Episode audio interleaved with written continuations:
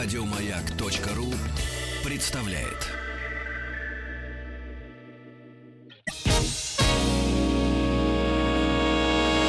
Физики и лирики.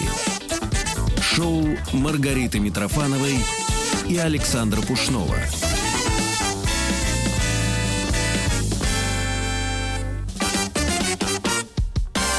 Ну что ж, продолжаем тему, столь задевшую наших слушателей, как адекватно подходить к собственным реакциям. Как у учителей и учеников мы в первом классе обсуждали. А здесь психические болезни большого города можем затронуть. Целый час у нас есть на это. У нас в гостях Дарья Варламова, журналист, автор книги «С ума сойти», путеводитель по психическим расстройствам для жителей большого города. Счастливым обладателем этой книги я являюсь. В первой части я осилила и поняла, что в начале, в самом, вы говорите о тяжелой ситуации со статистическими данными по России. Вот, может быть, да, как вступление. В том числе не только по России, в принципе, по всему миру. По статистике Всемирной организации здравоохранения, примерно каждый четвертый человек, это оптимистичный вариант этой статистики, в течение своей жизни столкнется с тем или иным психическим расстройством. Это не имеется в виду, что будет что-то тяжелое с психозом и галлюцинациями, да, это может быть депрессия, это может быть тревожность, это может быть какая-то социофобия, когда ты сидишь в углу и не хочешь с людьми общаться. Но это медикаментозное расстройство? Ой, это вот сейчас про это все. Мы сейчас, да, тут нужно разграничить. Ну, то есть у каждого расстройства есть определенный спектр, и на каком-то этапе имеет смысл подключать медикаментозное лечение, но как бы не всегда и не во всех случаях, это зависит от того, насколько человеку это мешает жить. Но вот в целом расстройство, которое уже диагностируется психиатрами, вот оно где-то у четверти населения Земли, оно в течение жизни произойдет. Вот. И на самом деле это, да, и вот депрессия и тревожное расстройство, они входят в топ самых разрушительных заболеваний с точки зрения трудовой дезадаптации. То есть люди либо перестают работать, либо работают плохо. И эти болезни, то есть они наряду там с диабетом, с астмой, с раком и вот такими заболеваниями, которые принято считать тяжелыми.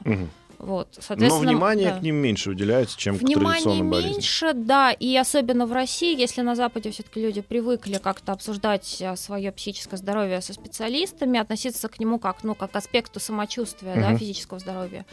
У нас это обычно, либо выпить водки с друзьями и пожаловаться, да, либо, делать вид, что все нормально, что ничего не происходит, и, как-то бежать от проблемы. И еще, знаете, такой высокомерно унизительный, пренебрежительный такой акцент, когда говоришь о психологе взрослому человеку поколения до иксов, до нас было. Да, бэби-бумеры, да. Да, и им говоришь, вот ей, предположим, 58, и ты говоришь, у вас столько проблем, мне кажется, сейчас есть, да? Работа, дети, муж, просто, да, подруга. А она говорит, если бы хоть один был нормальный психолог, я говорю, видели карту Российской Федерации? Это хуже. Или мира, и интернета. Встречается хуже, говорят, ты что, меня ненормально считаешь? Да. Ты что, меня за дуру держишь? Да, люди боятся признать, что они сами не справляются. То есть у нас еще, мне кажется, с советского времени осталось такое, что ты должен собраться, взять себя в руки, пока ты в целом способен вставать с кровати, идти на работу, нужно вставать с кровати, идти на работу, а вот это все, вот эта фигня какая-то про вот эти внутренние переживания, это просто надо собраться и перетерпеть. И людям кажется, если им предлагают обратиться к психологу, кажется, что их признали слабыми, несостоятельными, какими-то неправильными, ущербными и так далее. Да просто-напросто больными. Да, то есть у нас не принято считать, что если вы ломаете ногу, вы обычно не пытаетесь встать, перетерпеть, стиснуть зубы, пойти на работу со сломанной ногой, да, вы идете, скорее всего, там хотя бы гипс накладываете. А с психологическим состоянием у нас принято считать, что внутренний мир можно силой воли удержать, завязать узлом и удержать даже если там совсем уже полный кризис. Что совершенно неправильно. То есть это просто неконструктивно, и, как правило, просто такой режим не помогает. Друзья, товарищи помогают. Говорят, тёй, кукуха поехала совсем, что ли? Полыхнула. Даш, давайте наших слушателей немножко как-то заверим в вашем профессионализме и вашего коллеги, соавтора книги. Да, то есть, чтобы нам... Мы тоже журналисты, физики, лирики. То есть, если мы кого-то убеждаем, то все равно мы должны быть... Я практикующий журналист, 25 лет. Ты просто в гости пришел. И чтобы люди, как, ну, степень доверия, оно же, да? Да, естественно. Замеряется как-то. Ну, смотрите, ситуация такая. Мы с Антоном журналисты. Я занималась научной журналистикой уже, ну, к моменту написания книги уже несколько лет. Ну, мы классические гуманитарии. Мы сами столкнулись с проблемой психических расстройств. И у меня у Антона была депрессия. Это ваш соавтор? Да, это мой соавтор. Угу. И мы начали ходить по специалистам, то есть мы сами ходили по психологам, психиатрам, и поскольку мы умеем работать с научными источниками, да, то есть научная журналистика предполагает умение работать с исследованиями, угу. умение понимать, какие есть доказательные критерии вот в естественной науке. Да, и, соответственно, мы работали с исследованиями по психологии, по психиатрии, по нейробиологии, и у нас был научный редактор, психиатр Павел Бесчастнов, который нас курировал и проверял, ну, чтобы мы все сделали корректно, вот, и, ну, в принципе, надо сказать, что уже книга, она в 2016 году вышла, и пока никаких вот внятных претензий по существу не было, то есть психиатры, ну, вот, которых я спрашивала, сходятся на том, что книга сделана корректно. И но вы её написали как да. Бог помощь, Бог в хорошем смысле этого слова. Ну, типа того, я просто жалела, что на тот момент, когда у меня случилась депрессия, у меня не было такой книги, мне хотелось написать, ну, Антону тоже, для тех людей, которые сами сталкиваются вот с чем-то похожим, и они абсолютно потеряны, да, потому что информация очень расплывчатая, ты не знаешь, кому верить, не знаешь, куда обратиться, вообще не понимаешь, что с тобой происходит, ты заболел или тебе мерещится, да, и как бы человек и так в психически нестабильном состоянии, а тут еще у него раздрайвают на тему того, что он не знает, как вообще подступиться. Вот, это такой базовый ликбез, да, для людей, которые вот впервые с чем-то таким столкнулись у себя или у знакомых. Я еще раз напомню. Причины могут быть разные, да? Название книги. Даш, ну, может быть, вы нас базовым ликбезом как-то так одарите наших слушателей, нас, может быть, мы должны за собой прислушаться к организму. В принципе, мы каждый к какому-то возрасту определенно себя так, ну, понимаем, да, знаем. Или все-таки есть нюансы? Ну, есть нюансы, смотрите, у нас, именно я думаю, что это связано с, в том числе вот с постсоветским менталитетом, у нас не очень принято думать о своем эмоциональном комфорте, о своем внутреннем комфорте. Ну вот мы склонны перетерпеть, вот стиснуть зубы, вот какой-нибудь не стахановский рекорд какой-нибудь психики выполнить. Вот. А если ты говоришь, окей, мне в таких условиях жить некомфортно, да, эмоционально некомфортно, ну тебе скажут, ты что, особенный, что ли? Что-то всем некомфортно, мы в России живем. Что ты сидишь, себя жалеешь? Вот это неплохо сейчас. Давай, вставай с дивана и работай. А вот я, знаешь, в таком случае, я вот думаю, а для чего Познер снимает эти фильмы про Финляндию, Норвегию, Скандинавию, где всем так комфортно? Я вот смотрю, и мне прямо хочется выпить снотворного много, чтобы заснуть, и хотя бы, чтобы мне что-то такое приснилось. Вот это что такое вообще? Ну... Ты смотрел фильм про Норвегию и Финляндию? Познеру комфортно снимать эти фильмы? Комфортно. Что ты пристала к человеку? Если бы он их не снимал, уж у него депрессия бы началась. Пришлось бы книгу читать, с ума сойти. То есть люди специально надо уехать, чтобы почувствовать, где комфортно. Не обязательно, надо к себе прислушаться. Да, и, собственно, мы привыкли перетерпевать очень часто какой-то психологический дискомфорт, внутренние конфликты. Да, я работаю на работе, которая мне не нравится. Я работаю по графику, я сова, пытаюсь работать как жаворонок. Я интроверт, пытаюсь работать как экстраверт. Угу. Я вообще тихоня и хочу сидеть их в своем углу, никуда не выходить из дома. Мне приходится пилить по пробкам 2 часа по Москве. Или да, я женщина, и на меня все говорят, за 39, и мне все говорят, да, нужен ребенок. Все говорят, нужен ребенок, почему-то не замужем, еще что-то, да. И каждый из нас... ну вот претерпевает разнообразный стресс, да, частично этот стресс полезный, то есть если он умеренный, если его можно вынести, это как, ну если бы мы с гантелями упражнялись, да, то есть мышцы от этого там как-то растут, укрепляются, но если стресс слишком сильный, а при этом человек ничего не меняет и продолжает жить в том же духе, ну, отмахиваясь и думая, ну да, все страдают, я буду страдать, почему бы нет, опять-таки, Россия. Вот. А у человека, ну, запас психологической прочности заканчивается. И то, насколько этот запас психологической прочности будет большим, это зависит, во-первых, от генов, То есть наш тип нервной системы, он во многом обусловлен генетикой. Это зависит от воспитания, от того, насколько мы умеем обращаться с разными ситуациями, как нас родители научили решать разные задачи. То есть у нас же есть, наши эмоции, это как набор инструментов, да, то есть есть там отвертка, есть лопата, есть там молоточек. И... Кайло. И адаптированный человек... Давайте не забывать про лом. Да, адаптированный человек, он понимает, что вот в этой ситуации мне нужен лом, а в этой ситуации мне нужна отвертка. Но при этом, если были какие-то трудности, связанные с воспитанием, или какие-то там психологические травмы или стресс, человек начинает в любой непонятной ситуации применять лопату, например. Там, где нужна отвертка, там, где нужен молоточек, он берет и он применяет только лопату. Да? Но если переводить на эмоции, это может быть там гнев. Да? То есть, наверное, вы встречали людей, которые начинают кричать в любой непонятной ситуации и защищать себя. Я работаю с таким человеком. Я вот так, как, это, знаешь, у меня называется, это я не мопс, а как это называется? Порода. У меня еще и память плохая. Вот это. Вот. Бывает, кто-то уходит в себя в любой непонятной ситуации. То есть, я работаю с таким. Да, вот. Да. Я тоже в себя ухожу в любой непонятной ситуации. И это до какой-то степени еще это наши личные особенности, как особенности характера. И до какой-то степени это нам не мешает. Да? То есть, вот вы встроились там, со своими особенностями характера, вы работаете, надеюсь, на работе, которая вам нравится, да, там у вас точно есть круг общения и так далее. Это разве работа? Слушайте, бывает, что люди уже перестают адаптироваться. И вот какая-то черта психологическая, она начинает выпирать. Да? То есть человек либо все время мрачный, либо все время тревожный, либо он все время агрессивный, либо он использует одни и те же приемы в общении там, где они уже не работают. Хороший пример. То есть если человек, грубо говоря, все время находится в подавленном состоянии или, например, все время веселый, да, то есть нету разнообразия эмоциональных красок. Да. И тогда это надо, чтобы окружающие люди, прежде всего, это они замечают, скорее всего, в первую очередь. Скорее всего, окружающие, там зависит, на каком-то уровне человек сам понимает, что с ним что-то не так. То есть обычно люди в депрессии, люди с тревожностью обычно понимают, что они мрачные или что им тревожно.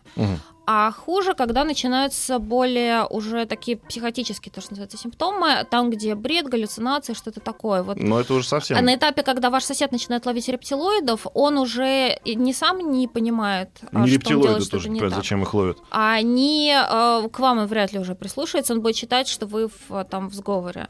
Просто еще у народа есть такой стереотип, что есть депрессия, это когда человек лежит, не встает с кровати и смотрит в одну точку. Это крайняя степень депрессии, то есть в депрессии тоже есть спектр. И это уже совсем болезнь. Это уже совсем болезнь, да. Когда человек сходить в душ не может, там, неделю или две, потому что сил нет и смысла нет. Как мутизм называется страшным словом. Но при этом очень часто люди переживают, очень субъективно неприятную, мешающую жить депрессию на ногах. То есть они ходят на работу, они даже могут там ходить на вечеринки, делать вид, что им весело. Но внутри у этого человека пустота, у него ощущение, что его жизнь бессмысленна, что он никчемный, что он ничего не добился, что он все делает не так, что его все не любят.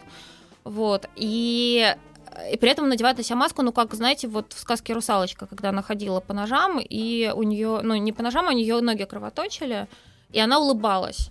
И человек депрессивен, в принципе, он внутри кровоточит, а наружу он может и улыбаться. Поэтому, если человек, в принципе, говорит, что он в депрессии, да, если это длится больше 2 недель, то надо прислушиваться, и важно не обесценивать эти переживания, не говорить там, да ты надумываешь, или сходи, выпей, сходи в отпуск, еще что-нибудь. Но это считается, что меньше 2 недель – это, такой ситуативная, может быть, история. А это правда, что человек в таком состоянии, в депрессивном, он ищет вокруг все депрессивное?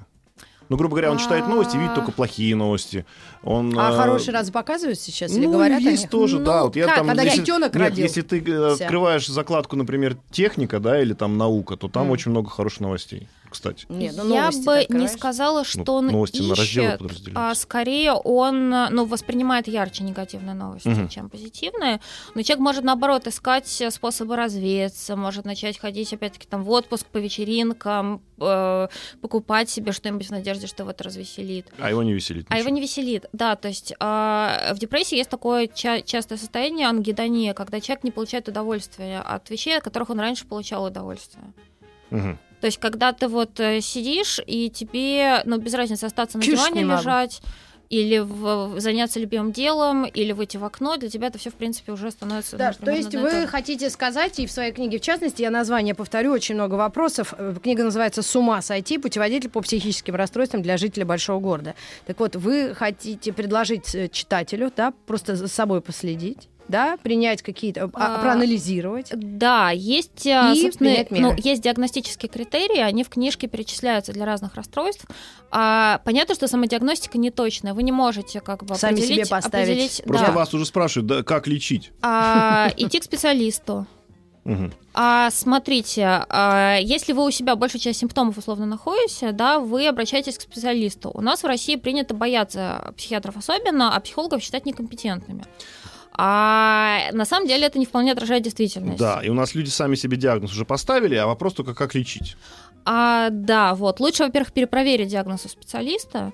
Вот. А во-вторых, надо перестать бояться вот этого, что вас поставят на учет, и дальше, значит, вас люди в халатах куда-нибудь заберут и так далее. Потому что на самом деле ваши проблемы, в общем, особо никого не интересуют. И ваша жизнь как-то сильно ограничиваться не будет. Ну, то есть, единственный случай, когда как-то человека могут на короткий срок госпитализировать или запретить ему, например, там, водить машину, или работать с оружием, или работать с деньгами, да, это когда у него уже какие-то ярко выраженные симптомы. Опять-таки, ну, там, если человек галлюцинирует, ну, наверное, ему лучше не водить машину временно. Ну, естественно. Или если у него суицидальные наклонности, он идет работать шофёром, наверное, тоже, ну, как бы, велика вероятность, что он куда-нибудь на красный свет поедет. Да, то есть вот эти все ограничения, которые вводятся, в книжке там есть отдельная глава по поводу всяких юридических вопросов и вопросов обращения к специалистам.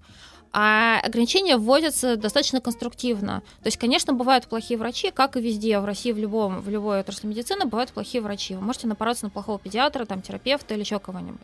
Это не значит, что сама сфера не работает. Вот. И дальше, когда вы обращаетесь к специалисту, а идти надо к человеку с медицинским образованием, это важно.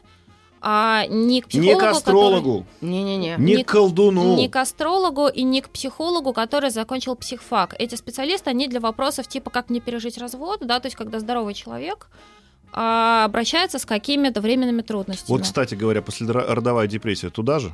А послеродовая депрессия скорее к психиатру, потому что там меняется нейробиологический фон из-за гормонов. Там, это уже связано с биологией. Это не просто ситуация такая. То есть, ну, конечно, стресс после родов большой, но в целом там меняется гормональный фон, там может понадобиться медикаментозное лечение. А разводы это как-то можно пережить? По большей части, да. Если развод уже был год назад, а человек все еще в депрессии, там, допустим, ну, уже 1,5 миллиарда надо поделить, не поделили. Тоже повод как-то обратиться к специалисту. Вот. Вот у вас еще содержит название книги все-таки словосочетание «для жителя большого города». А если бы там было написано «для сельской местности», что бы поменялось? Да, в принципе, то же самое. Смотрите, просто мы думали, что кроме большого города никто не будет интересоваться такими вопросами, потому что люди в большом городе более чутко относятся к самому комфорту и больше склонны вообще за собой что-то такое замечать. Но оказалось, что нет. Оказалось, что книга, ну, она по всей России разошлась. И даже в маленьких городах, там я, когда езжу по стране, я ее встречаю. Они, кстати говоря, бывают намного депрессивнее, чем большие. Да, и история с большим городом, она в чем? Это все неоднозначно. С одной стороны, большой город — это, конечно, стресс. То есть, опять-таки, если вы тихий, достаточно спокойный человек, да, если вы не, в таких вот в бурных каких-то условиях, не как рыба в воде, для вас вот эти пробки, транспорт, метро, давка, конкуренция, всякие такие вещи, они могут оказаться стрессовым фактором, который вам, может как-то вот подкосить, собственно, работу психики. С другой стороны, если в маленьких городах, там безработица, там не знаешь, чем заняться, не знаешь, куда сидеть, там какие-то экзистенциальные вопросы могут возникнуть, связанные с самореализацией. И это тоже, достаточно стрессовая история. То есть тут нельзя сказать, что... Но и то, и другое вы, в принципе, объединяете, да? То есть вот человек приехал... Вот я приехал в Москву, например, там первые несколько лет жил без регистрации. То есть я был в агрессивном городе, который меня каждую секунду мог поймать за руку и отвезти в обезьянник, да? И, соответственно, я понимал, что я здесь чужой. Да, и это одна история. А другая история, когда ты сидишь на родной лавочке в родном городе, но делать нечего. Да, то есть для психики нет разницы принципиально, большой или маленький город. Для психики есть разница, насколько вы внутреннего напряжения испытываете.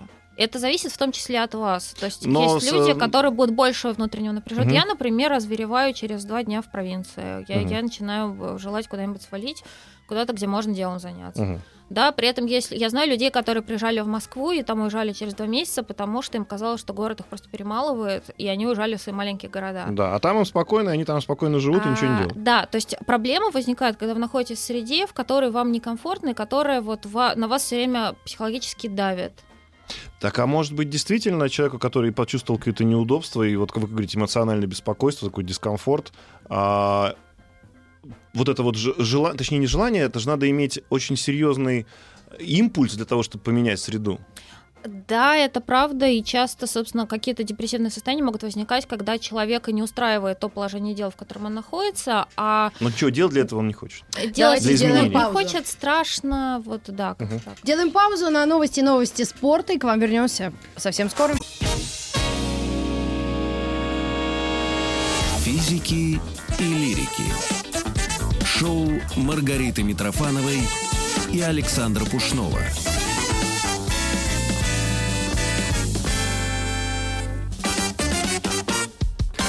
Дарья Варламова у нас в гостях, журналист, который написала книжку в соавторстве с Антоном Заниевым «С ума сойти. Путеводитель по психическим расстройствам для жителей большого города». Мы выяснили, что жители любой населенной, собственно, местности, это, может быть, поселок городского типа, ПГТ, испытывают то же самое, но мы вот остановились на чем? Что если у человека есть проблемы, да, и он с ними уже действительно столкнулся, и он их осознал. И понятно, что есть 2 решения вопроса. Либо я на нелюбимой работе с нелюбимой деятельностью буду принимать любимые таблетки и таким образом решать вопрос. Это номер 1.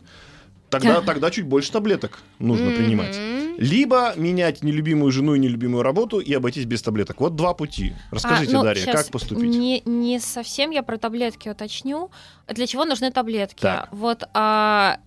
Про таблетки люди думают, что либо это панацея, которую ты пьешь, и можешь дальше продолжать жить на нелюбимом всем, либо что это какая-то страшная вещь, которая отдупляет, которая делает вас счастливым овощем и, в общем, меняет вашу личность, и люди боятся за это. Счастливый овощ — это феназепам, друзья. Давай что? Зачем, собственно, таблетки нужны? Таблетки — это ваша команда поддержки.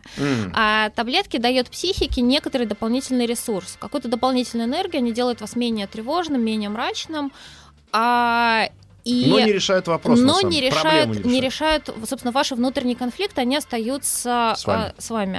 Угу. Да, таблетки вам могут помочь решать эти внутренние конфликты, более, имея больше на это сил.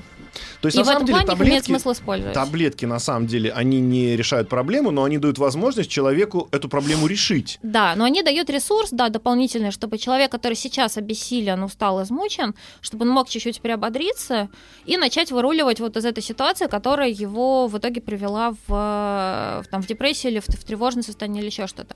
Но при этом человек не должен быть пассивным. То есть человеку надо психические расстройства, это в том числе маячок того, что оно куда-то вас не туда занесло, вы живете не той жизнью, которая для вас хороша, комфортна и так далее. Вам в поддержку как раз сообщение. 15-й год живу в Сургуте. На 10-м году заметил, что испытываю ненависть к 5-6-месячной зиме морозом. Начал принимать легкие серотониновые, дофаминовые стимуляторы.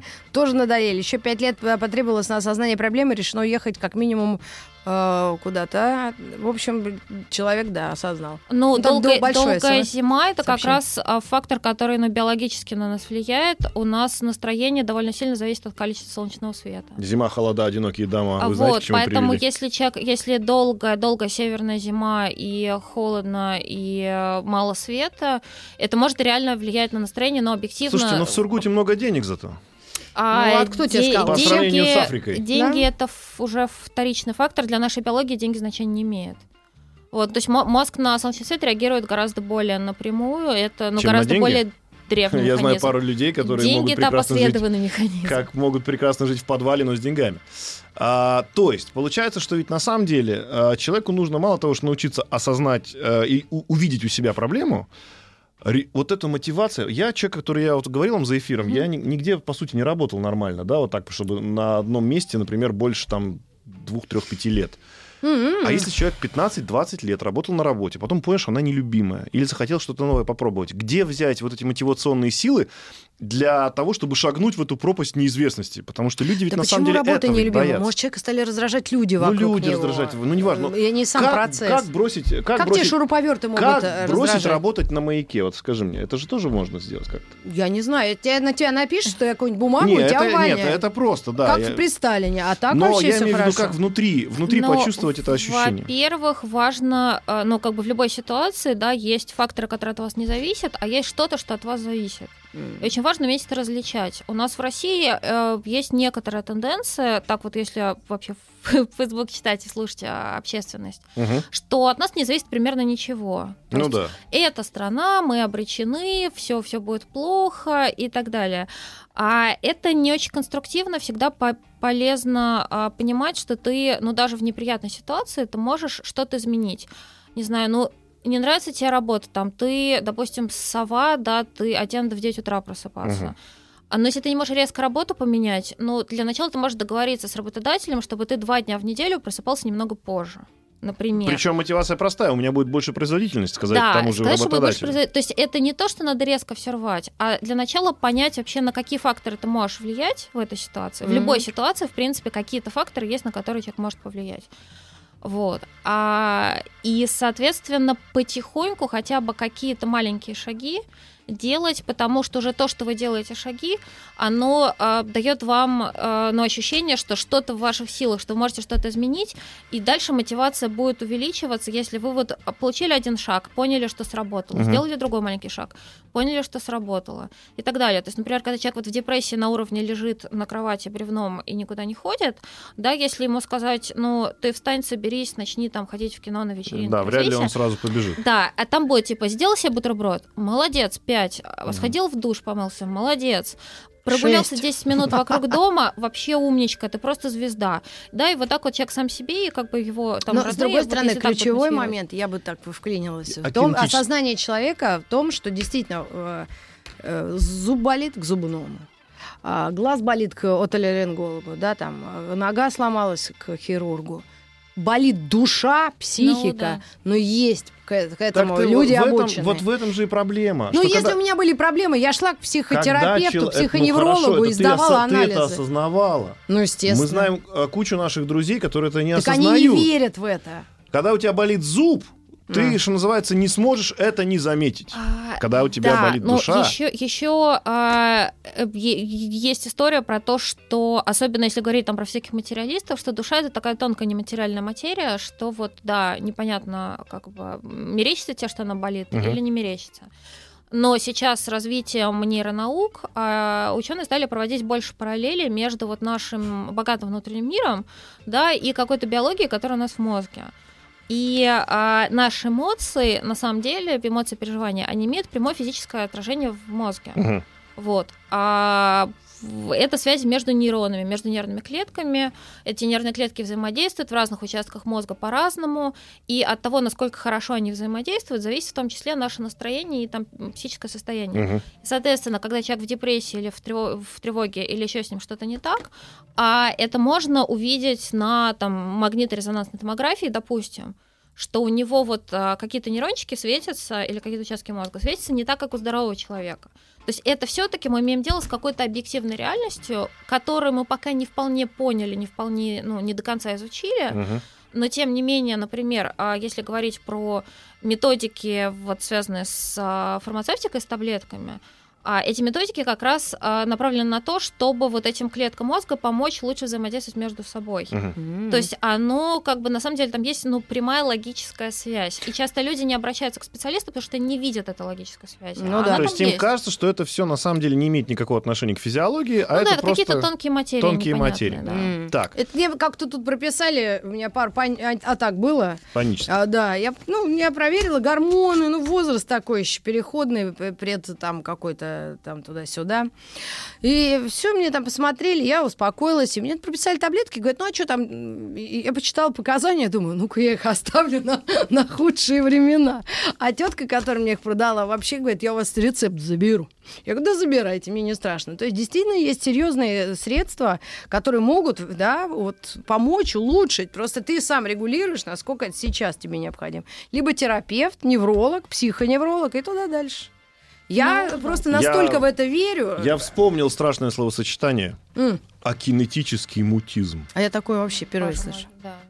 Не знаете? Ты нас, журналистов, это смущаешь. Крайняя степень вот того, о чем мы говорим, но это уже прям совсем-совсем. А, это когда человек не двигается. Когда человек лежит, только зрачками смотрит на то, что происходит, и вообще... То есть там абулия, это как бы... Да, воля, когда да.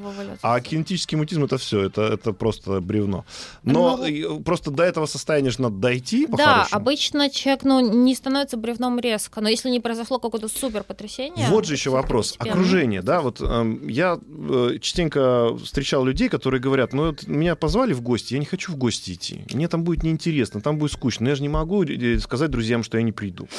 Ну, меня это поражает. Меня вот это поражает. Почему нельзя сказать, что не придешь? Ну, потому что социальная зависимость, она тоже есть. Но это дипломатия или это... Нет, это как-то... Люди с возрастом начинают научиться говорить «нет». Я сам это научился после 30 лет только. Да, это правда. Тут сложно, но это история про границы, да, если говорить про психологическими терминами. Да, есть личные границы, где заканчиваешься ты, где начинаются другие люди, где заканчиваются твои интересы, вот начинаются интересы других людей. Вот как человеку осознать эти границы, как понять, где это приемлемо, неприемлемо? Ты женат давно, что ты... Не, ну это я имею в виду, что... Не знаешь границ, иди на балконе кури. Ну, тут это решается через, во-первых, через коммуникацию, то есть можно, торговаться, да, там. Я не люблю мыть посуду, но люблю мыть полы, а ты наоборот. Давай мы как-то разделим, например, обязанности. Не-не-не, это вы говорите о семейной истории, они как-то решаются проще. А вот когда у тебя есть некий социум, который от тебя чего-то требует, это всегда бывает, неважно, это работа, да, может быть, даже вне работы, да, и ты иногда этому социуму следуешь, потому что, так проще тебе. А потом ты вдруг понимаешь, что тебе не хочется идти, но ты не можешь людям найти правильных слов, чтобы это объяснить. Просто сказать, человек сказать, помните, был замечательный это в фильме моем любимом, вы не поддержите идти Германии, поддерживаю, там, пятака жалко, не жалко, а почему? Не хочу. Да. Вот просто не хочу. И так нельзя сказать в нашем мире, вот в нашем старом, вот вы говорите правильно, да, что у нас как-то было принято, что значит не хочу. Все веселятся, и ты веселись. Да, но тут как? Важно сначала в своей голове себе сказать, что я не хочу. Многие люди сами не различают, где они хотят, не хотят, или они боятся не хотеть. То есть у нас же очень многие эмоции, они как раз мы социальные животные, и наши эмоции, они завязаны на социум. У нас есть чувство вины, есть чувство стыда. Да, коллективизм, если ты, опять же. Да, если ты делаешь что-то, что... возможно, повлечет неодобрение со стороны твоего племени, твоя психика тебе дает пинок, что ты какой-то не очень хороший. И дальше, в детстве, когда нас воспитывают, у нас тоже формируется представление о том, где должны заканчиваться наши интересы и начинаться интересы другого. Да, там в каких-то семьях у детей нет личного пространства, да, родители могут там заходить в комнату, когда хотят, там, не стучась. С пылесосом. Да, и люди к этому привыкают. В каких-то семьях запрещено выражать недовольство или агрессию, да, и люди привыкают, что не могут выражать злость никак. И дальше у людей закрепляется этот паттерн во взрослом возрасте тоже. И человек сам, он просто боится сказать «нет», потому что тогда его сочтут каким-то злым, неправильным, с ним не захотят общаться. И он потеряет поддержку. Все пьют, и ты пей, правильно? Вот это такой страх остаться без социальной поддержки, но люди, как правило, очень сильно это преувеличивают. То есть на самом деле ничего страшного не произойдет, если ты скажешь нет. Это в твоей голове выглядит как что-то страшное. А на самом-то деле это, обычно все выживают, если ты кому-то скажешь. Надо ли применять какие-то хитрости в данном случае? Или все-таки надо быть честным и по отношению к себе, и по отношению к твоему социуму? Надо быть честным. Есть специальное понятие для того, чтобы корректно говорить нет, это ассертивность называется. Это умение отстаивать свои интересы без агрессии. Ой, ассертивность. Да, вот, это хорошая штука. Принцип основной какой? Ты говоришь, что да, я понимаю, какие твои интересы в этой ситуации, но вот мои интересы такие-то, и давай мы с тобой мирно договоримся. Вот. То есть важно не выражать агрессию, не говорить типа отчёты, да, там, потому что люди, которые долго терпели, они иногда хотят на всех психануть потом и защитить себя наконец. Мы долго терпели, но у нас реклама. Да, небольшая пауза, повернемся. Перед рекламой мы должны как-то прийти в себя и вернемся обязательно. Физики и лирики. Физики-лирики. Дарья Варламова у нас в гостях. Научный журналист. Написала книгу «С ума сойти». Ага. Дальше путеводитель по психическим и так далее, Друзья, ищите в интернете. Да, очень хорошая книжуля. У меня дома есть. Митрофанова прочитала уже треть, а это о многом говорит. Да. Я о силе. У меня просто 5 книг я одновременно читаю. Тебе еще надо перечитывать постоянно Чехова и Достоевского, своего любимого. Да, я знаю. Вот. Они тоже не ждут. Достоевского я аудиокниги слушаю, я не могу его читать. Достоевский... Да, но психический путеводитель по психическому расстройству. У Маргариты Михайловны висит на кухне огромный портрет Чехова. Да. И написано 1999 год. Ну как вообще? Он же тогда молодой еще был. Да. Подарил мне сам. Дарья, скажите, пожалуйста, вот есть понятие такое, наверное, у вас тоже, вы его наверняка в книге изучали, заинтересованность в жизни. Да, ну это в целом мотивация. То есть она мотивация — это когда надо решить какие-то проблемы, задачи, а вот просто когда человеку человеку, в принципе, здоровому, жизни, его вроде ничего не напрягает. Мы говорили про плохую работу. Представим себе ситуацию, у человека все есть, у него работы нет, потому что у него очень много денег, на него работает там, я не знаю, биржа, в общем, какие-то бизнесы и так далее. И ему просто ничего не интересно. Это тоже ведь психическая проблема. Да, это проблема. Ну, то есть мы... Живобесится, по-русски говорят. Ну, по-русски, да. То есть по-русски мы привыкли это обесценивать, считать, что если у тебя все есть, чего ты вообще сиди-молчи. Сиди-молчи. Вот. А на самом деле это проблема, потому что... человек все равно несчастлив, неудовлетворен, потому что для счастья нужен не только комфорт, но для счастья нужен какой-то смысл твоей деятельности. Mm-hmm. Человеку очень-очень важен смысл. Поиск смыслов. Да, если человек не может себе найти смысл, придумать, строго говоря, потому что я не верю, что есть какой-то объективный смысл. Но если человек не выбрал себе какой-то смысл жизни на данный момент, он даже если он абсолютно в комфорте, у него формально никаких проблем нет, он может себя чувствовать, даже если не несчастным, опустошенным, когда твоя жизнь пуста. Я правильно понимаю, что человек, даже если он в этом не признается, все равно этот смысл все время ищет сам, инстинктивно. Да. То есть он не может остановиться. Это абсолютно в нас заложено, но как мы можем переключаться в течение жизни, то есть там вначале у нас были какие-то карьерные амбиции, потом, допустим, дети, или семья, или это меняется по периоду, потом снова карьерные амбиции выходят. Нет, у нас вообще, в принципе, достаточно всё... У нас в 90-е клубы открылись. Клубы, и у людей появились смысл жизни у многих, кстати, в этих клубах он и закончился, это смысл жизни. Но... Это из Голянова, друзья, у нас есть. Проблема в том, что когда мы живем, мы только родились. Вот у нас есть вот эта тропинка, по которой все идут. Школа, университет и так далее. Потом все заканчивается, потом начинается вот эта вот жизнь такая многогранная. И когда человек, что называется, выдохнул, у него все сложилось, у него есть квартира, машина, дача. Что? А вдруг он понимает, что ему... А что ему? И он начинается... То он, понимаешь, покупает себе снегоход летом, то он себе покупает мотоцикл зимой и так далее. То есть это такой, тоже отчаянные попытки себя... Спасительное вот это хобби, оно может быть лекарством? Собственно, в чем фундаментальная проблема? В том, что пока мы идем по этой тропинке детский сад, школа, универ, как правило, мы решаем вопросы не своего смысла жизни, а какие-то навязанные обществом представления о том, что должен сделать нормальный гражданин. Жениться, взять ипотеку, родить кого-нибудь, работать на какой-то приличной работе. Кого-нибудь, ключевое слово. Просто родить, чтобы родить. Переписать на кого-нибудь жениться, ипотеку. Чтобы жениться, взять ипотеку, чтобы взять ипотеку. И человек настолько уязвим перед социальным давлением, что он долгое время это делает на автопилоте часто и не думает, а ему-то самому оно надо. А что ему надо вообще? А потом, когда человека уже не нужно, то есть уже галочки везде поставил, женился, есть дети, есть ипотека, есть еще что-то есть. Еще не вернул, не дай бог ее. Да, а как бы... Выплатил. Умирать еще не время, у тебя еще много времени и сил, а ты вообще не знаешь, что тебя в жизни интересует, потому что у тебя не было что таким людям делать? Лавсан. Вот что таким лавсановые волокна. Для начала экспериментировать, то есть просто пробовать. С препаратами? Нет. Что ж такое? С деятельностью. Я аж проснулась. пробовать разное в надежде, что где-то ёкнет. То есть, скорее всего, такой человек просто он... Ну, нельзя же с бухты-барахты завести хобби, если ты не знаешь, что тебе интересно. Тебе нужно для начала попробовать. С этим связано огромное вот это вот сейчас бешеный спрос на обучение всему на каком-то минимальном уровне. Да почему? Ну, вот эти онлайн-обучения, вязание, вышивание, там, я не знаю, какие-то клубы по интересам. Я испанский вчера решила учить. Вот, она вчера училась испанский, завтра она перехочет его учить. Но есть попытка, да, то есть человек...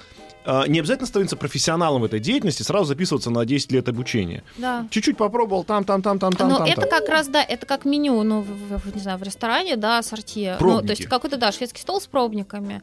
И это как раз хорошая история, потому что человек может попробовать разное, он может потом углубиться во что-то, если он поймет, что это его там близкое. Он может выбрать 3-4 хобби, там, ими жонглировать. Да, но вот этот вот широкий ассортимент, он дает возможность понять вообще, к чему у тебя душа лежит. То, что пока ты бегал за своей ипотекой, там, бизнесами и так далее, ты не исследовал себя. Да? Тем более у нас в школе, в детском саду у нас очень...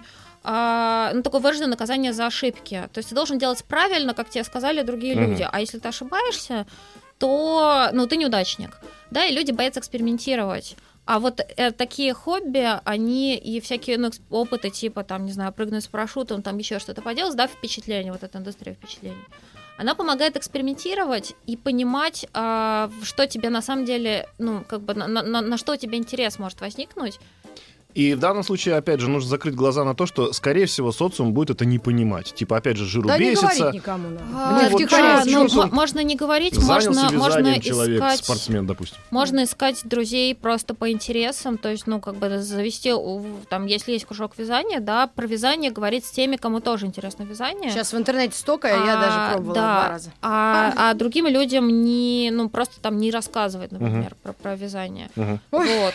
Ну, вообще, хорошо бы, ну, тоже про круг общения, хорошо бы держать вокруг себя близких людей, которые тебя принимают вместе с твоим вязанием. То есть если ваш круг общения указывает вам, что делать, и не принимает ваше настоящее желание, да, вот такие аутентичные, это, в общем, не очень хороший звоночек. Но бросать круг общения все-таки не надо сразу, надо просто договориться, попробовать. Да, нет, для начала понять, чего не хватает в круге общения, то есть в чем не хватает поддержки, в каких начинаниях, в каких эмоциях не хватает поддержки, и просто искать дополнительных каких-то друзей, которые могут поддержать именно в этом. Потому что круг общения, он как раз очень хорош вот в плане, когда ты в каких-то кризисных ситуациях, да, вот эта стереоподдержка, такая объемная с разных сторон, она очень много дает. Вбиваем в интернете Дарья, пробел Варламова, пробел «С ума сойти», дальше вам подскажет все сам поисковик. Ну и нам пишут в качестве тоста, опять же, заканчивая нашу программу, даже если вас съели, у вас всегда есть 2 выхода. Да.